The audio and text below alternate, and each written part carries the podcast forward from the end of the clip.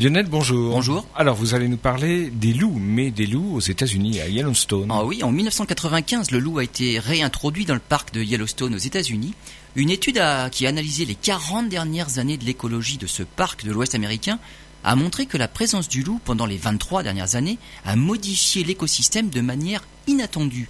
Le loup avait disparu dans les années 30 hein, suite à une campagne d'éradication.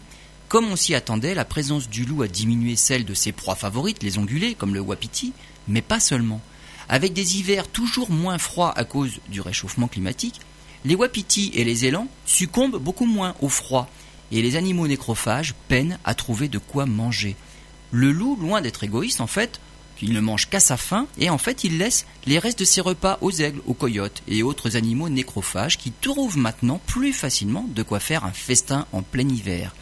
Plus étonnant encore, la diminution de ces herbivores profite aux arbres, comme les saules ou les peupliers, qui parviennent à repeupler des zones dans lesquelles ils ne parvenaient plus à se développer.